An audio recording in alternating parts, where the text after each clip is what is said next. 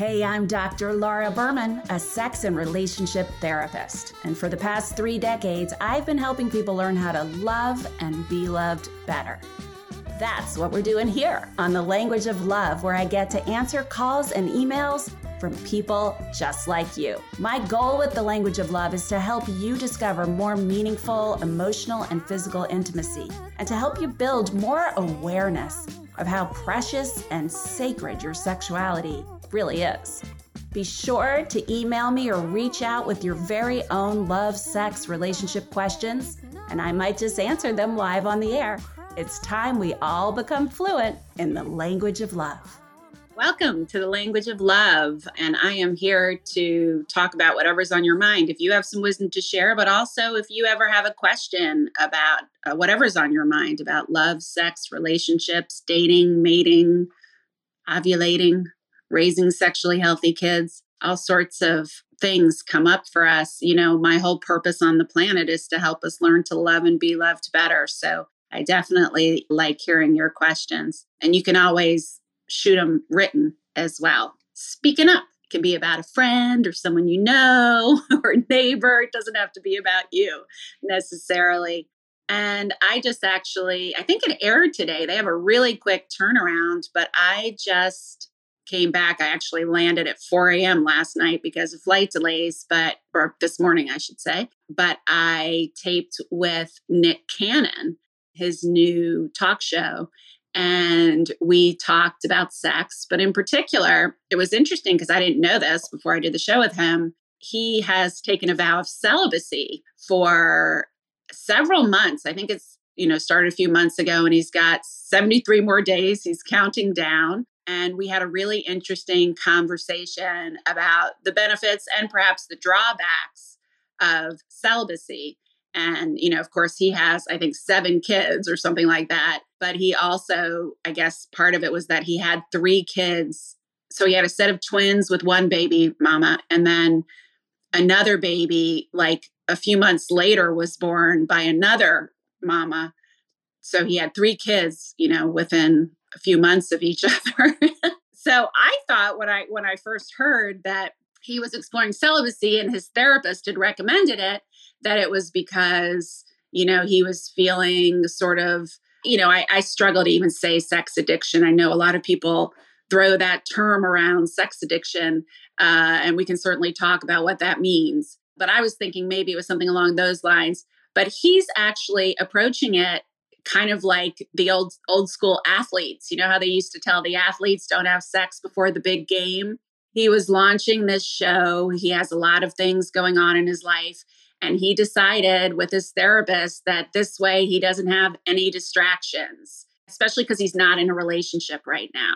So, you know, the idea of getting with women and, you know, connecting them, it's not like he probably has to work hard to get them, but, you know, the chase the whole thing can be a real distraction. And so he decided he's going to be celibate. So it was an interesting conversation. And that does not include self stimulation to him. So I am curious what you think about celibacy. What I was saying to him is that, you know, sure, I think it's an amazing reset.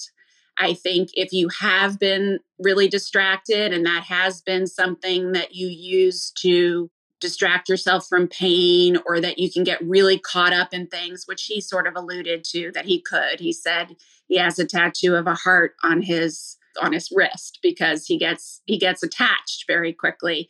And you know that kind of falls into the category of what i like to say crazy gives good sex. I see so and this tends to happen. This is not to disparage women but i do see that it tends to happen with like really sweet guys who kind of wear their heart on their sleeve and they get sexual with a woman really quickly, whoever it is, and the sex is amazing and she's wild and crazy and, you know, brings her freak out and he's all into it and gets so attached and excited and like thinks he's in love and then 3 months in, you know, once he actually gets to know her beyond the sexual realm, he realizes, you know, she's a little cray cray. And part of that is because sadly, in our society, even still, you know, there are plenty of women who are very emotionally healthy, you know, who are open sexually and grounded and comfortable with their sexuality. But quite frankly, that's not nearly enough of the women out there. Not many of us are. And so it's often the women who are kind of marginalized by society or uninhibited in other areas of their life or not in control of their emotions in other areas of their life that tend to be the most uninhibited, you know, which is the silver lining, but the most uninhibited in the bedroom. And sometimes I've seen many a man get caught up in that. So it sounded like he was kind of alluding to that too. But that was an interesting conversation. I haven't talked about celibacy in a while and all the different applications of it. And, you know, and we're not talking about celibacy for life, we're talking about kind of a reset. But one thing that he was definitely resistant to is when I said, he was talking about how he can be he's going to be sexual i guess in the new year and he wants to be in a monogamous relationship and I guess another one in addition to the baby mamas he's been with already. And I said, you know, well, you should not have sex until you are both clear that you want to see if you can make a relationship work. And he looked at me like I was crazy. So, anyway, you let me know what you think about that or anything else on your mind. Yeah, Hoot, what's on your mind? I had, uh, I thought of it when I had a guest on my podcast the other day, Stephanie Arnold I don't know if you know her. She died for 37 seconds. She had a premonition. Ooh. And she's had several, but that one came true when she delivered her child. And so during the podcast, she said at one point, because I said, Boy, you and your husband are really a, an amazing example to uh, people out there, you know, in terms of parenting, et cetera. And so she said, Actually, our marriage took a hit when uh, I died and came back because my husband never believed me that my mm. premonition mm. was going to come true. And so she said it took five, six years for them to recover sexually. And what was, do you mind me asking what her premonition was? That she was going to die delivering her second child. Ah. Oh, she okay. So she yeah. died. All right. So she had told him she was going to die. He didn't believe her. And then she actually did die and came back. She did. She did. And okay, so got it. She, she was able to tell them things during her coma. Yeah. She was in a, you know, everything. So anyway, so she said it just, she stopped me in the middle of it and said, you know, actually our marriage took a real hit in the bedroom.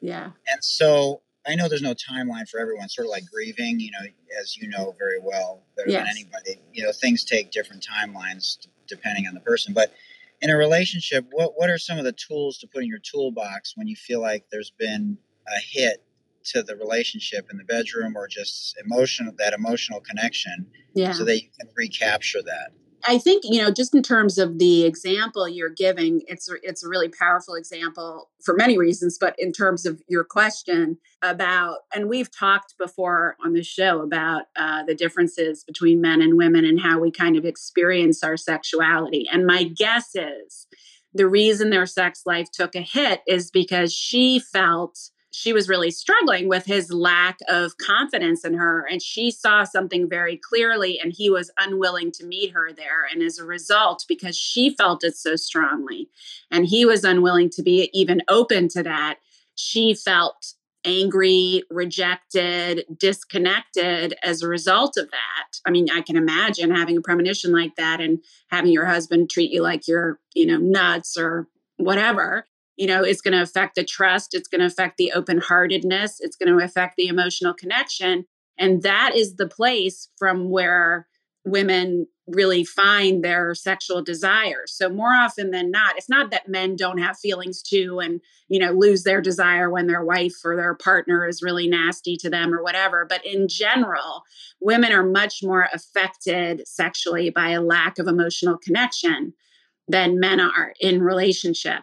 And so I think that's important to note in answering your question. You know, it doesn't mean that he has to believe, like, just like I like to do, using myself as an example. You know, my nickname for my husband, who I adore and have been married to for almost 20 years, is uh, send your root chakra because while I'm up in woo woo land and I drink the Kool Aid and I fundamentally know with every cell of my body and with my own life experience that there is so much beyond our perception, that energy is real, that there is a spiritual life, that we're spirits having a physical experience here, that we live many lives. You know, I could go on and on. My husband believes that, you know, when you die, that's it. You cease to exist. You've never existed before this life. You don't exist after. He doesn't really believe in anything metaphysical.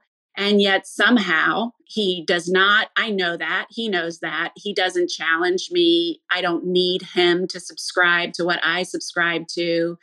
He respects me. He sees what my beliefs, how that shapes my life. And I have actually seen him over the past several years become a little bit more open to things as he watches me, although I don't know that he would ever admit that. But if I needed him, and you alluded to the grief, like after our son died six months ago, we have grieved in very different ways. I'm in it all the time. Not that I'm in pain all the time, but I'm, you know, it's it's just part of me. It's and he can like many men male minds is a very good compartmentalizer so he can just push it aside and that's part of his survival and in the beginning part of me wanted to judge that but i very quickly learned that we all grieve in such different ways and who am i to say the right or wrong way to grieve but if i believed like the guest you were referring to, if I believed that and I got a very clear message that I was going to die, and I tried to tell him that, and I knew it like with every fiber of my being, and he was just poo pooing it. That would be hard,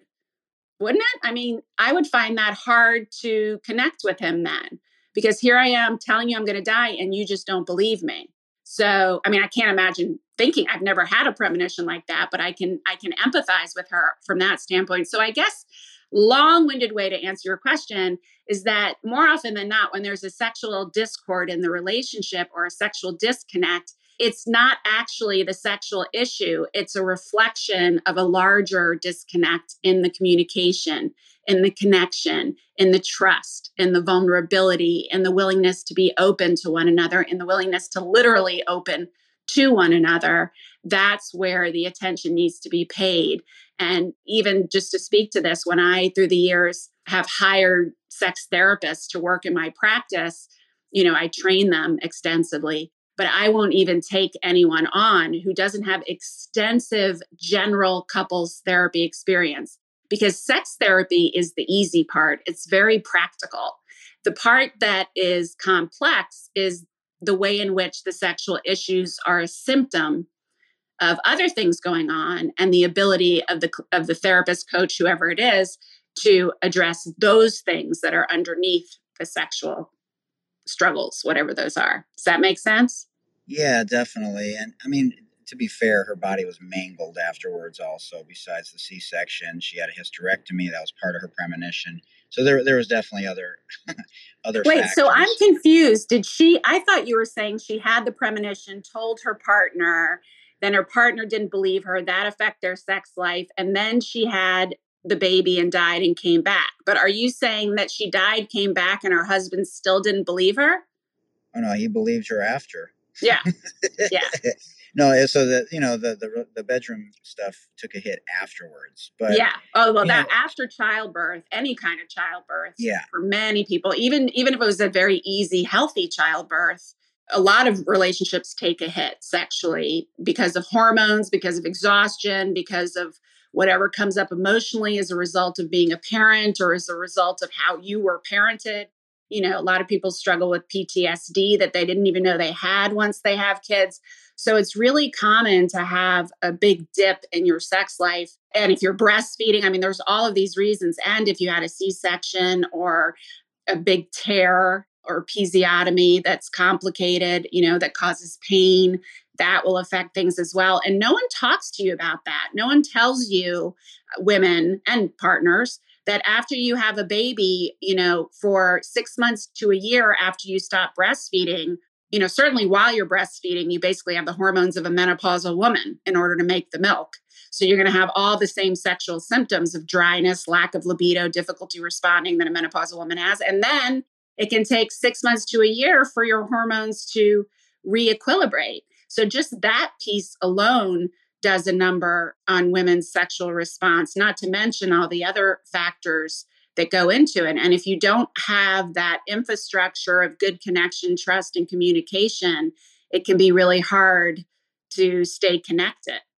You know, that's very interesting. So therapy for the couples is definitely something you think is a is a good option. Yeah, therapy or at least preparation. I don't think that every couple that has a baby, certainly if you struggle with any kind of fertility issues, you should be in therapy, in sex therapy, because it's pretty much guaranteed to mess with your sex life a little bit or to a lot.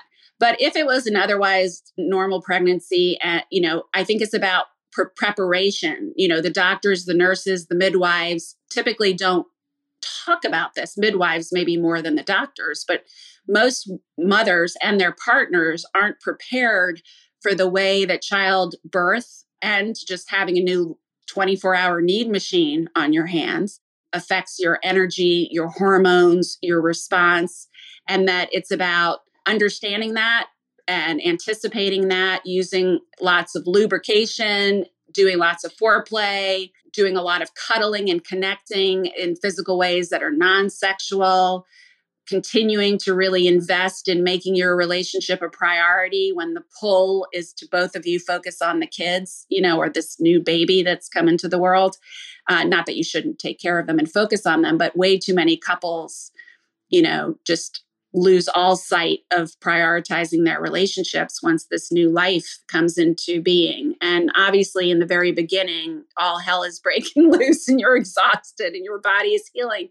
But within three to six months, you should be getting to a place. And once the doctor tells you you can have sex again, you should be getting to a place where you can start rebuilding the intimacy, knowing that sex is not going to be that comfortable the first several times you have it after having a baby, even if you had a C section.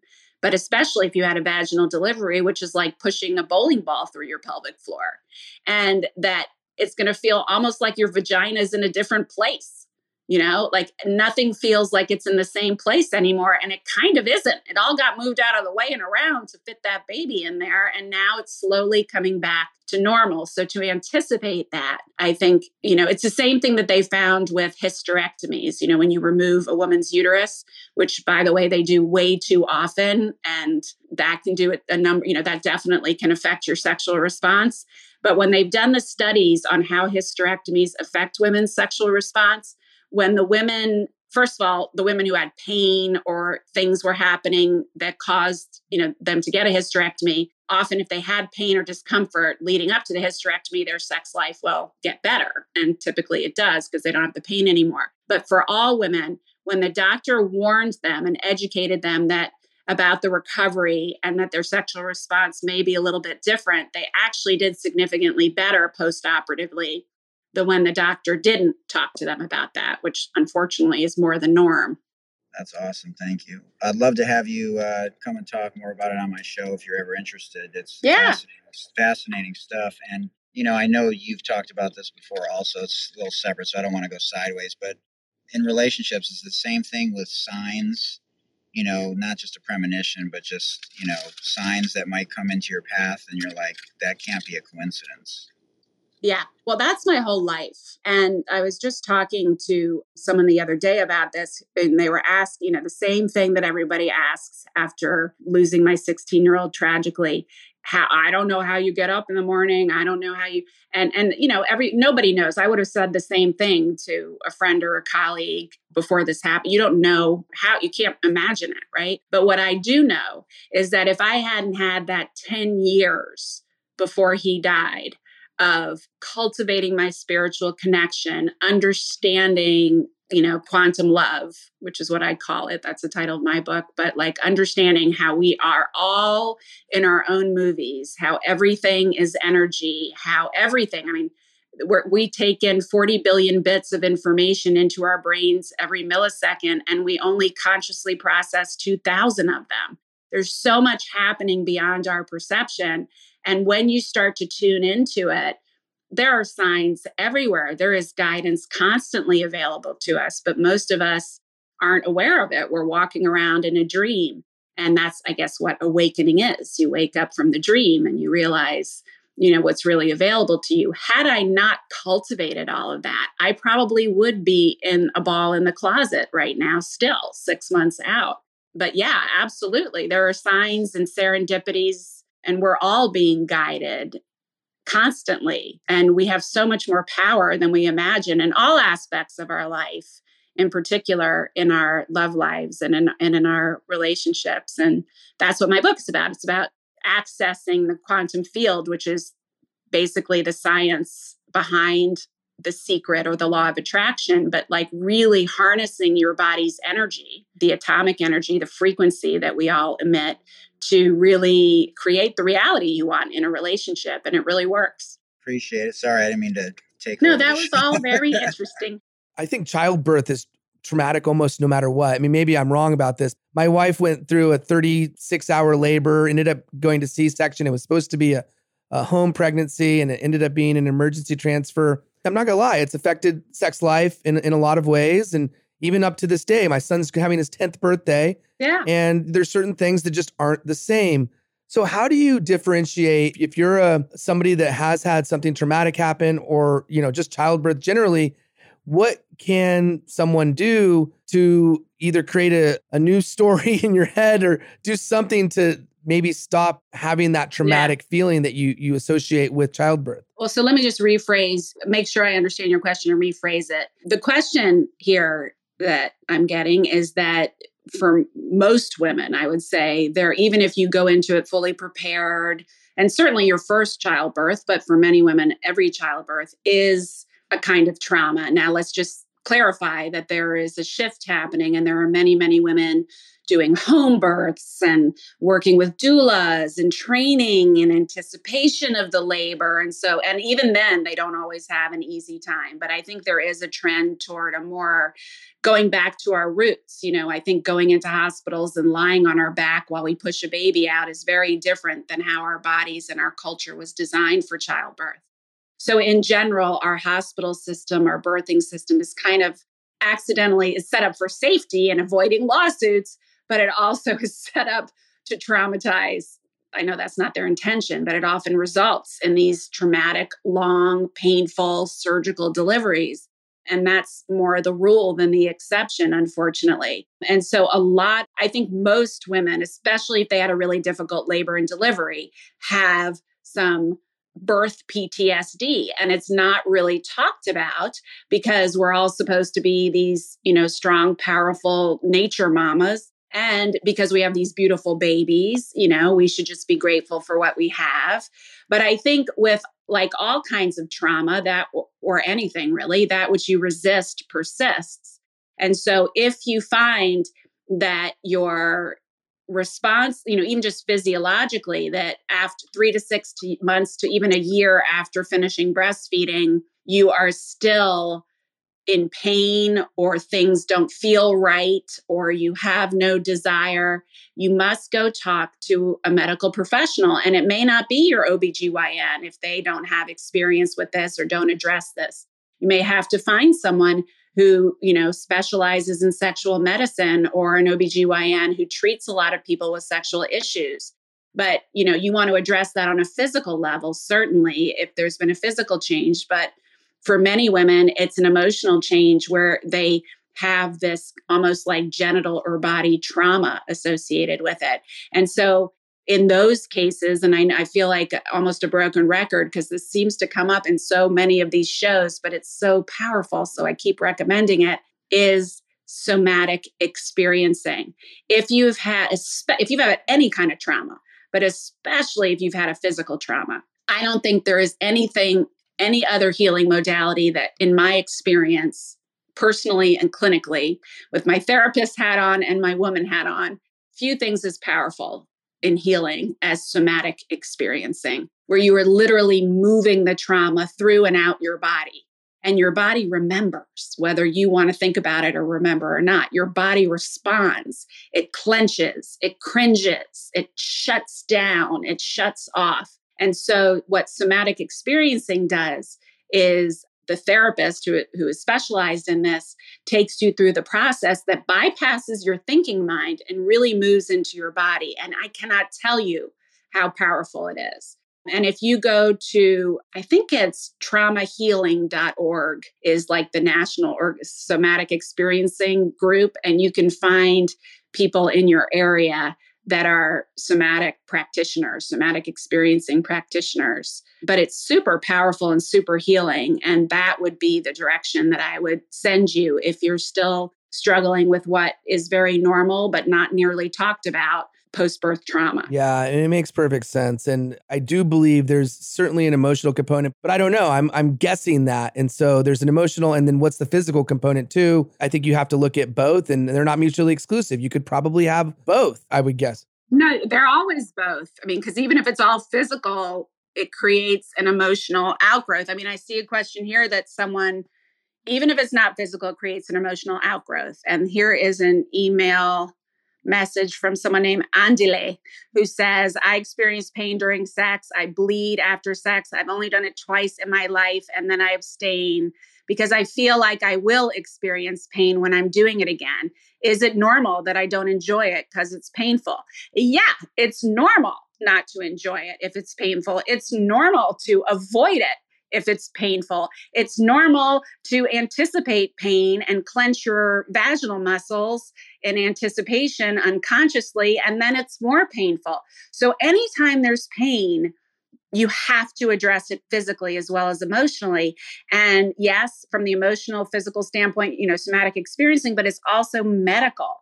And even, you know, in this woman's case, Andile, but even in you know someone who's had a physiologically traumatic childbirth or any kind of pain i always say incorporate gynecological physical therapy. That is not used nearly enough and most obgyns don't even know about it. So what i tell women and their partners is to go to the american physical therapy association apta.org you know, go to the women's health section, find a pelvic floor, or sometimes they call themselves gynecological physical therapists, but find someone in that area in your neighborhood.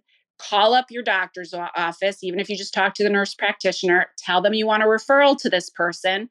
And when they give you a referral, insurance will cover it. So that's what I would say to you, Andile, is that the first thing you want to do is figure out what's going on physiologically. Don't even try to have sex until you start to address that. Because even if the core cause of your pain were to be addressed, and I see this happen all the time, the involuntary anticipatory clenching continues until you learn how to unwind that. And that's what the gynecological physical therapist helps you do. Not only identify if there's some pelvic floor dysfunction or muscular dysfunction or other kinds of biological or structural issues that are getting in the way, but they also help you resolve those and resolve the involuntary reaction your body has created to the pain.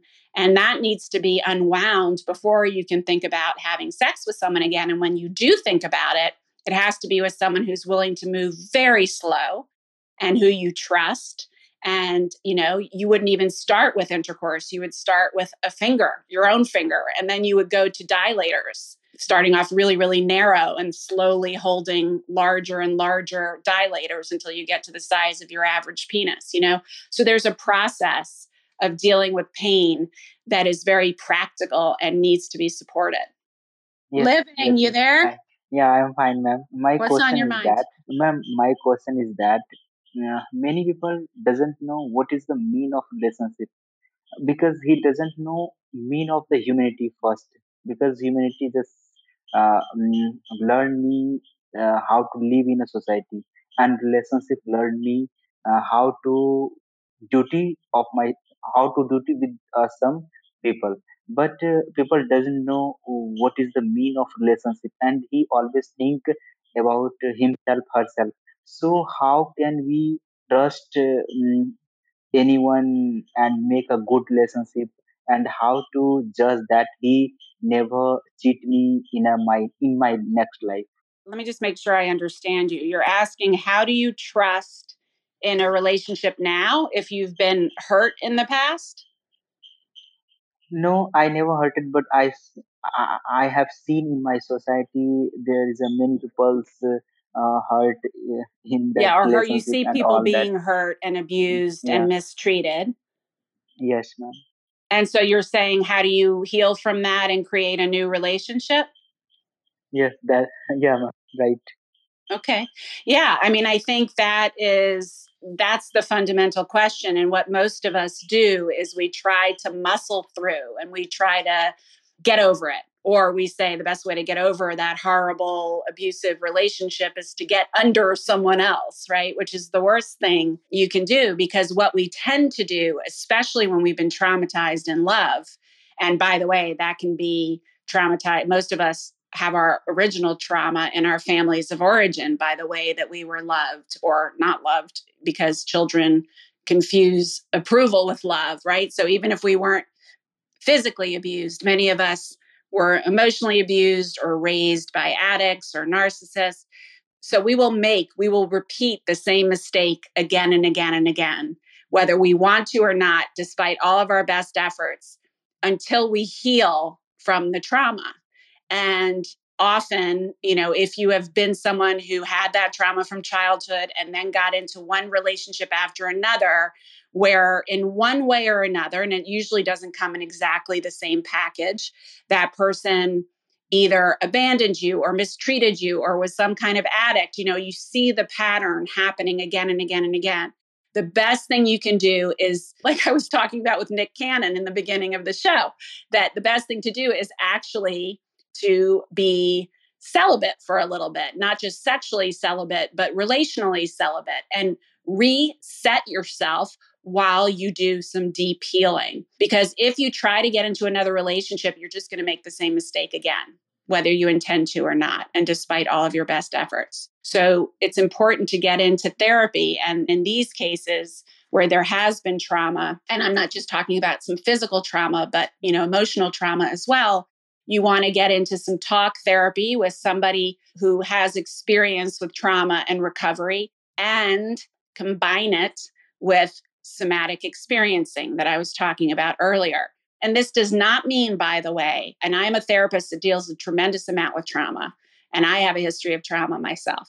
So I understand it intimately. And I do not believe that we need to wallow in the hell that we experienced and relive every moment. And you know a lot of therapists you know the way that they do trauma therapy is just like to have you stay stay there in, indefinitely or for a long period of time. I don't believe in that. I do believe in claiming what happened and getting clear on what happened. But then it's about reclaiming it and healing. And so usually if you really commit to that and you've had a complicated trauma history or history of, of real mistreatment, then it would probably be six months to a year before I would want you to explore getting into a relationship again. And by then, you will be so grounded in your healing and so clear on your worth and so clear energetically that you will attract in a very different and higher caliber partner who is not going to recreate those same dysfunctional patterns with you hopefully that gives you some guidance. Let's go really quickly to you, Claudia. Tell us what your question sure. or comment is. Thank you very much. Uh, my name is Claudia. I'm from Mexico City. And my question is about relationships. It's been a hard time, you know, like this pandemic around the world, and how to date someone be, uh, uh, after COVID. You know, that's. Yeah. Love after COVID. yeah. That's what you're saying. Yeah, love yeah. after love after COVID is tricky. And, and in fact, we've been talking about doing a show on that love post COVID. I'll surely be there. yeah, because it's tricky. And it's, first of all, most of us aren't used to socializing after a year and a half in isolation. And, you know, everybody's got different opinions on vaccine or not vaccine testing or not testing. But I think there's something cool about it because I'm, you know, and this isn't because I'm conservative. I think anything goes sexually as long as it's consensual. But I do believe that if you want a monogamous relationship, and this is not the way dating has been going in Tinderland over the past several years, but I think it's changing because of the pandemic. If you want a long term monogamous relationship, date as much as you want, but do not have sex with someone. Do not engage with them physically, exchanging your sexual energy with them until you are both clear.